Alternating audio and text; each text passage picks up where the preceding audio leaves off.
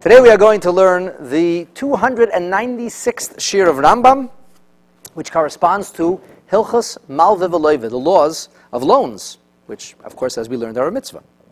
And in the learning of 3 chapters of Rambam, this corresponds to chapters 4, 5, and 6 of those halachas. And we have today but one mitzvah, a short mitzvah, but a mitzvah that I think really needs to be properly explained. It is mitzvah sasei kuf membeiz, the 142nd positive mitzvah of the Torah. I'm going to read this and translate it literally, but then I'm going to ask you please to listen carefully as I explain it, because it sounds on the surface a little bit harsh. Hatzivui shenitztavinu, the commandment that we were instructed, lingosh es hanochri, which literally means to press, or kind of to go after the Gentile who owes us money, the Lilchitzalov, and to pressure him, as we demand or exact payment for our loans. Now, the Rambam does something very interesting. Really, that doesn't need to be explained. It's very obvious. Okay, so we were commanded exact payment. He owes you money, demand the payment. Rambam says that this has to be contrasted. It's kederech, along the lines, shenitztavinu lach meilal Yisrael. In the same way that we were commanded to be benevolent to the members of Am Yisro, in the same way we're commanded to exact payment for those who are not members of Am Yisro. In the same way that huzhanu linogshay, in the same way we were warned not to exact payment. So what does this mean? And furthermore, why did Rambam say that? Where did Rambam get that from? It's a mitzvah to demand payment. Okay, fine. So demand payment. Why does he say it's a mitzvah to demand payment? Kiderech, in the same way that there's people, your brothers and sisters, for whom you're not allowed to demand payment. So the answer to that question is right here in the Rambam. V'hu amra yisala, because God, the Holy One, says in His Torah. And now the Rambam refers us to Deuteronomy 15, verse 3. And he says, Es hanochri tigosh. From the Gentile you shall exact. Okay, that didn't answer the question. That didn't answer why it's kederech. Why did the Rambam decide to contrast the way we exact payment with the benevolence and not exacting payment from a member of Am Yisro? So it helps if you open up the Chumash and you see that chapter 15 talks about the sabbatical year, and then it goes on to talk about what they call in English charity, in Hebrew righteousness, tzedakah.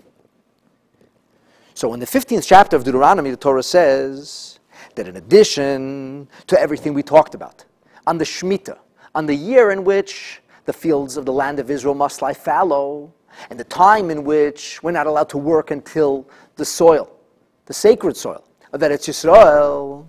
So the Torah comes along and says, in addition to the sabbatical from agricultural work, there's something else that happens. And that is that miketz sheva shonim ta'aseh shmita. You can conduct a Shemitah. A Shemitah means a cessation, a sabbatical. What kind of sabbatical is this?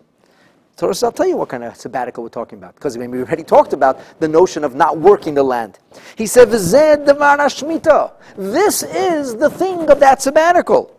The thing is, shamait kol bal masey yodei ashayash eberyehu.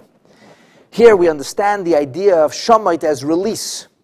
La hashmit means to open your hand, or to release something you held fast, to release it. So he says this is the kind of release that you have to conduct. This is the kind of release we're talking about. Every creditor must relinquish whatever he lent, the money he lent to his fellow Yid. In other words, no creditor is allowed to exact repayment from his fellow Israelite, from his fellow Yid. Now we're talking here about a loan. I give somebody a loan. He didn't pay me back. I'm upset. I want my money. The Shemitah comes, and all of a sudden I'm not allowed to get my money anymore. Zedvarah Shemitah. All loans will be forgiven. For God has proclaimed this year to be a year of Shemitah, Kikorah, Shemitah Lashem. It's a release in honor of God. This takes a tremendous amount of faith to do. It's very hard to let go of money that's rightfully yours. Hashem says, I take care of you. Who gives you parnasa? Who provides for you? I provide for you. This is the how you treat your brother. If he couldn't be a mensch, and he couldn't bring himself to pay back, I'll deal with him. It's basically a reset of the economy. This would be perhaps the equivalent of what happens in today's day and age with the declaration of bankruptcy. But there is no such thing as declaration of bankruptcy. You can't decide, oh, I'm not going to pay back the loans. My corporation incurred those loans. In Torah, there is nothing like corporations that takes the place of a person. At the end of the day, there's a principle of the corporation, and somebody's responsible. And you can't just walk away from it. And you owe the money. And you have to pay back the money. You could try to make a deal. You could say, I'm sorry, I owe you money. I never paid it back. In fact, we're even told that people should pay back their parents' debts. Scary stuff. So there's this notion that you're always responsible. But God wipes the slate clean every 7 years. God wipes the slate clean. And God forgives these loans. And so this notion is something that is contrasted with how you treat those who are not members of your family. As we go on to verse 3, Es hanochri tigosh, the prohibition against exacting repayment, which is couched here in a restrictive commandment. You're not allowed to do that from your fellow Yid. The Torah comes along and says that this is subject to an active commandment, or a mitzvah sasei, that you may, or according to Rambam, must exact payment from somebody who's not Jewish. In other words, it's not a mitzvah to torture people. The last time I checked, getting repaid is my constitutional right. You have no right to take my money and not pay me back. I did you a favor. I gave you a loan. Pay me back. Yeah, I don't want to pay you back. Are you kidding? I'm going to see you in court. Would anybody say, oh, look at this wicked guy. He gave a loan, and now he's exacting payment from the other person. Of course he's exacting payment. Why shouldn't he exact payment? So the Torah says that your own family, you have to treat differently. This is not an anti-Gentile law. This is telling us about the ridiculous lengths that we have to go to love a fellow Yid and to treat a Jew who we never met before like he is literally my brother or my sister. That's what we're talking about. That's why the Rambam says we're contrasting this. This is contrasted with the benevolence that I must show to a fellow Yid, which is unreasonable. That kind of unreasonable expectation is not made of you when it's not a member of your family.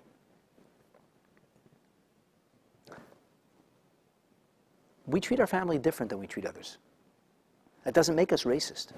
It doesn't make us mean. It doesn't make us bad. Yeah. If you have a few extra shekels and your brother or sister have to make a wedding, it's not unusual to help them out. Or they're suffering or having a hard time. You have more and they have less. It's perfectly normal. And if they asked for a loan and you gave them a loan and you see them digging a deeper hole and you don't see them being able to get out of this, it's perfectly normal for you to say, you know what, don't worry about it. It's fine. It's fine. Thank God I'm provided for, I'm okay. It's fine. That's a normal thing. It's a normal way to treat family. The Torah doesn't say you should do it even. It doesn't say you have to treat your fellow Yid like that. But when the Shemitah year comes, Hashem says, I am resetting the economy, and that's the way I expect you to behave. It sounds outrageous. It's an act of faith. You do what Hashem says. Ooh. So if I'm supposed to behave this way, I guess I'm supposed to behave that way with everybody. Comes the Torah and says, no, absolutely not. This is how I want you to treat your family. I didn't say you should treat everybody like your family. You see your brother, you haven't seen him in a long time, you run over, you hug him, kiss him, shalom aleichem, how are you? Try that with a stranger. Do me a favor, when you do it, have somebody like taking a video of it and see how well that goes. Go over to a perfect stranger. Go over and hug him. Say, I love you. He says, are you out of your mind? Are you a pervert? No, I want to kiss you. Get away from me. Forget about the times where people are wearing masks and afraid of pandemics. I'm talking about just plain, regular, normal behavior. That's not acceptable. So what's acceptable for family is not acceptable for non-family. And God says in His Torah, I know, you're going to read this and get really inspired and say, okay, every 7 years, it's Forget about everything. In the end, parnasa, prosperity comes from God. The economy is in God's hands. It'll work out. God says no. Now, Ramban, Nachmanides disagrees with the Rambam. He says it's not a mitzvah. Torah says you may do this. Even though the Sifri, which is the Medrash Halacha that accompanies the book of Deuteronomy, clearly says that it is a mitzvah aseh. He clearly says that. But the Ramban explains it otherwise. And he has different sources to rely upon. So the Rambam says it's a positive mitzvah. The Ramban, in his commentary on the Torah, in the Chumash, in Parsha Re'eh, as well as in his disputation of the Rambam's book of mitzvahs, in his disputation, in his book of mitzvahs, this Hasagos, in Shoresh Beis, Ramban says, no, Ramban says these are things which are permissible, but not necessarily a mitzvah, not something which is expected of you. Here, my friends, I want to share with you a brilliant and beautiful way Hasidus explains this. So the Rebbe once explained with regard to a similar mitzvah. The Rebbe said, why is it a mitzvah? Rambam has a mitzvah to take interest from somebody who's not Jewish. Why is it a mitzvah? And I think this explains this mitzvah too. The Rebbe says like this. If my money is taken out of circulation, I lost money. Not charging interest, it sounds on one hand, also a noble thing to do. It's not just a noble thing to do. Giving a loan, which means I took my money out of circulation, I could have invested that money. I don't have that money to invest. I lost money. My money should be able to make me money. Torah comes along and says, no, you don't make money off your brother. Sorry. You don't make money off your own brother or sister's unfortunate circumstances. All right? When it comes to somebody who's not a member of my family, make money. The Rebbe says, there's a beautiful teaching from the Baal Shem Tov on the words, Re'evim gam tzmeim. It talks about people who are in a desperate situation, who are hungry and thirsty. It says, Nafsham behem tisataf. Their very soul is pining. It's not the soul that's pining when you're hungry and thirsty. It's the body that feels the sensation of thirst. It's the body that feels the emptiness of the stomach. Why does it say nafsham? Why does it say the soul? And the Baal Shem Tov said that the bodily phenomena of hunger and thirst is actually a reflection of a spiritual phenomena, and he introduces us to this incredible Lurianic idea that everything of the material world is powered and energized by a godly spark. And that when we utilize something of material matter for a holy purpose, we redeem the godly spark. In the language that the Alter Rebbe uses in the 37th chapter of Tanya, we take it from the dominion of Klipa and we bring it under the dominion of Kedusha, of holiness. It becomes reflective of the purpose of creation. And by the way, that is the true meaning of that famous bandied around terminology, Tikkun Olam. Rectifying, perfecting the world means to utilize every iota of existence for a holy and sacred purpose by redeeming those sparks from their exilic reality. Now, the notion here is this. If there's a spark, it's my job to free it.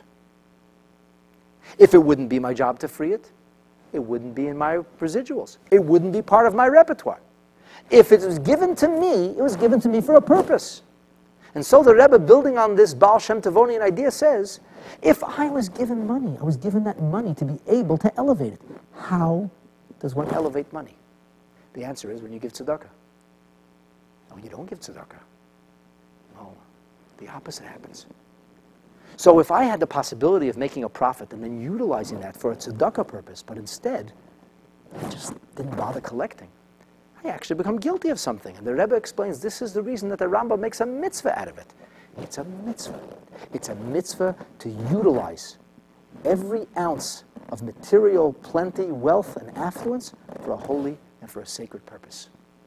And by doing so, we accelerate the process not only of our personal redemptive life, not only living a life of meaning ourselves, but we actually, like all mitzvahs, make a direct contribution to the transformation of the whole world. And this is a little bit of what can be said about mitzvah kuf membeiz, the 142nd positive mitzvah of Hashem's holy Torah.